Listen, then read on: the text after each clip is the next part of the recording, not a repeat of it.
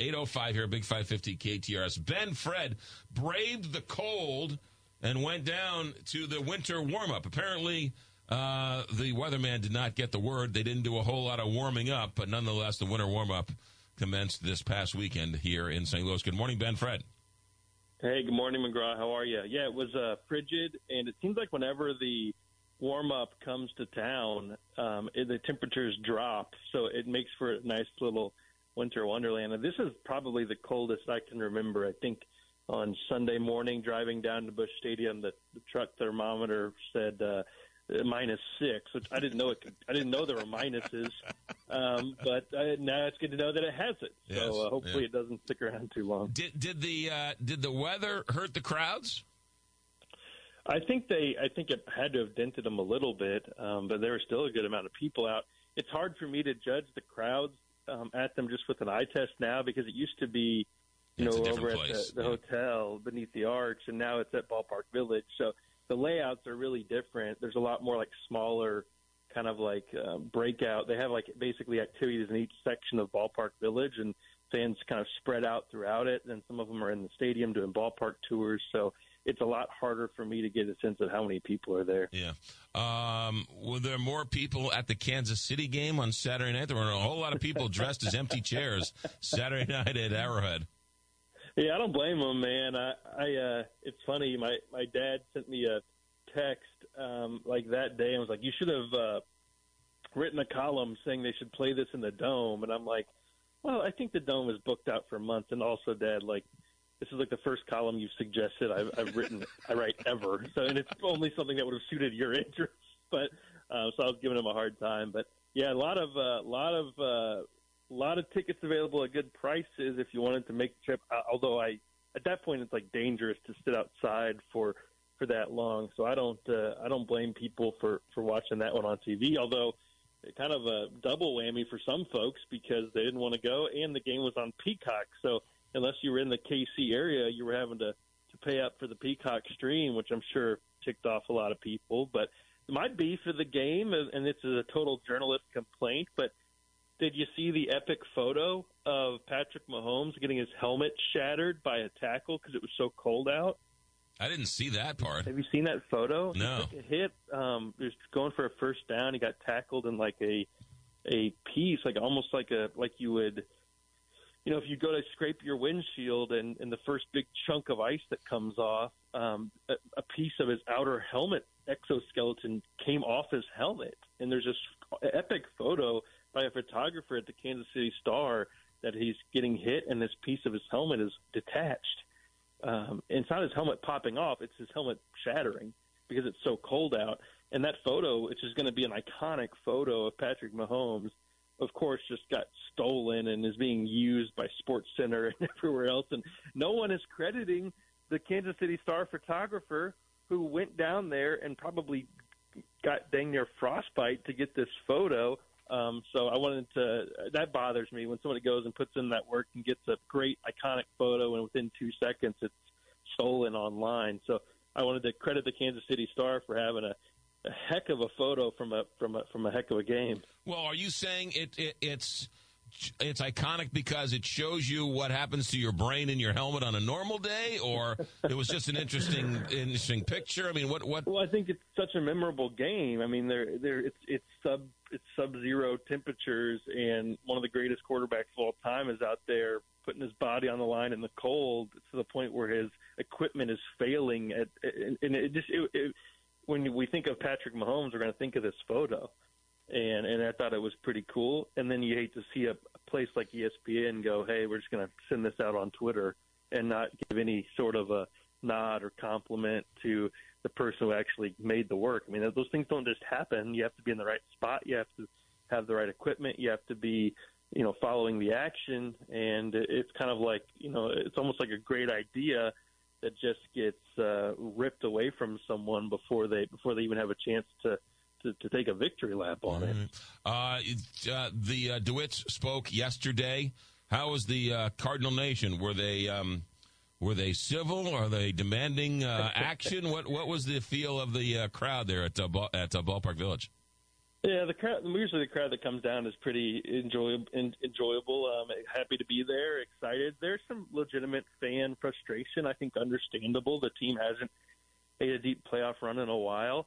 If you were hoping for someone to say, "Hey, look, this team needs to get back to winning, needs to get back to to playing deep playoff baseball, and it's got it's time to bring Cardinal baseball back," you heard some of that from guys like Oliver Marmol. You heard it from new bench coach Daniel Descalso Ollie spent a lot of the the Cardinals winter warm up putting blame on himself for last year and saying, you know, he's he needs to be a uniter a uniter of this team um, this season, and if he can do that, he thinks there'll be better results. But in terms of ownership, you didn't hear maybe what uh, some fans wanted to hear, where you know Bill DeWitt just comes out incredibly frustrated and you know pounding the table and demanding better results, he's pretty much of the mindset that last year had a lot of things that could have gone better that went wrong, and he thinks they've addressed some of their needs with the moves made this off season. They're still looking at some relief arms. They'll probably add at least another reliever before spring training starts, and I wouldn't be shocked if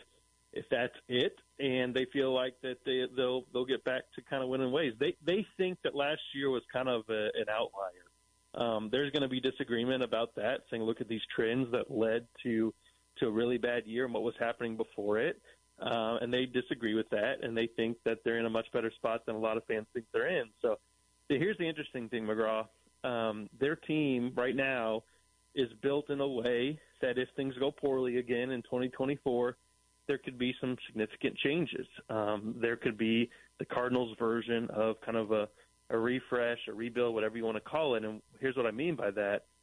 John Mozeliak's contract ends in 2025. Ollie Marmol is on a one-year deal. Paul Goldschmidt is on a one-year deal right now. Uh, and you've got a lot of young, talented players that are supposed to be coming. Guys like Masyn Winn, who they hope to start at shortstop this year. Victor Scott out in the outfield. Pitcher Tink Hence. Jordan Walker is still very young. Um, you've got a young group that's kind of rising. And if you get to kind of the halfway point of this year – and your team's not in it, and Paul Goldschmidt's on an expiring deal, the Cardinals did have to sell the trade deadline last year. So I, I think this this season, this start of this season, how this team looks at spring training, how it comes out of spring training, playing against the Dodgers on opening day, they got some tough games in their first part of their schedule. They need to start fast, start well, in order to kind of push back the idea that maybe there could be a kind of a, a bit of a refresh looming for this team if they don't succeed this year. Yeah, uh, and I think he made the point. Like the Mets spent all the money, the Yankees spent all the money, the Dodgers spent all the money, and um, those teams don't necessarily win. And uh, I would put the Cardinals' track record up against any other team.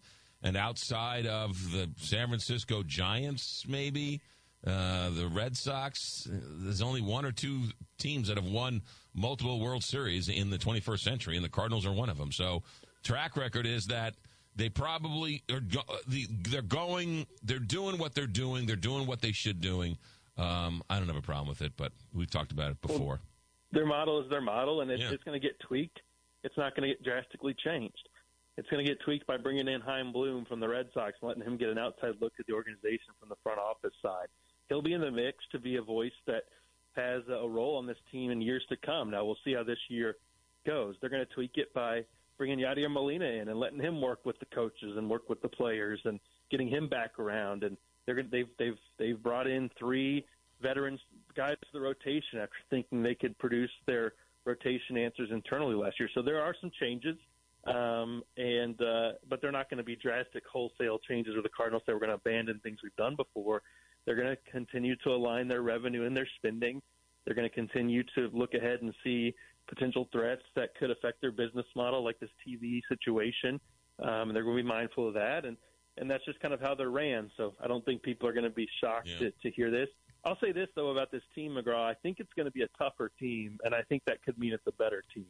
They got rid of some guys who were kind of more about themselves than they were about the team, and and I think they're going to have more accountability. I think they're going to take more ownership.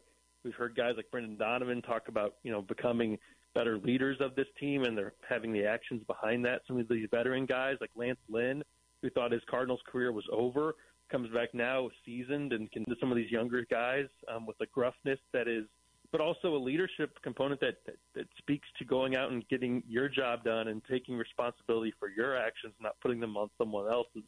This will be a mentally tougher team this year, and I wouldn't be surprised if they win more games because of it. Yeah, that's been a theory, all right, or sort of if you read between the lines why they uh, they traded away the uh, Jack Flaherty, why they traded away Tyler O'Neill, right? If you read between the lines, that's sort of the the gist of the whole thing. Hey, we're short on time. Uh, your Blues, man, lose three of four at home. What's going on there? Uh, they are who we thought they are. Yeah. Um, they're playing better under under Coach Bannister. I think he's making a case that maybe he should get a look for this job long term because he's getting a better response out of a, a fractured and flawed roster but uh, I don't think they're going to be a team that that makes some sort of uh, you know Craig Berube like resurgence yeah. after a coaching change. I, I, don't see that coming. All right, uh, Ben, Fred, who is your uh, sponsor? Well, I'll tell you, McGraw, if you're looking for a place, kind of a fun uh, Valentine's Day, check out Sunday Best Chicken. Um, they're right down there, 4101 Laclede. Cool atmosphere, great bar. They got specialty cocktails. They'll even deliver. SundayBestChicken.com. Or if you're catering a party or event, if you're getting ready for the Super Bowl, check them out. They'll do catering for your businesses or private events as well. Ben, Fred, have yourself a good week. Talk to you on Friday. Sounds good, man.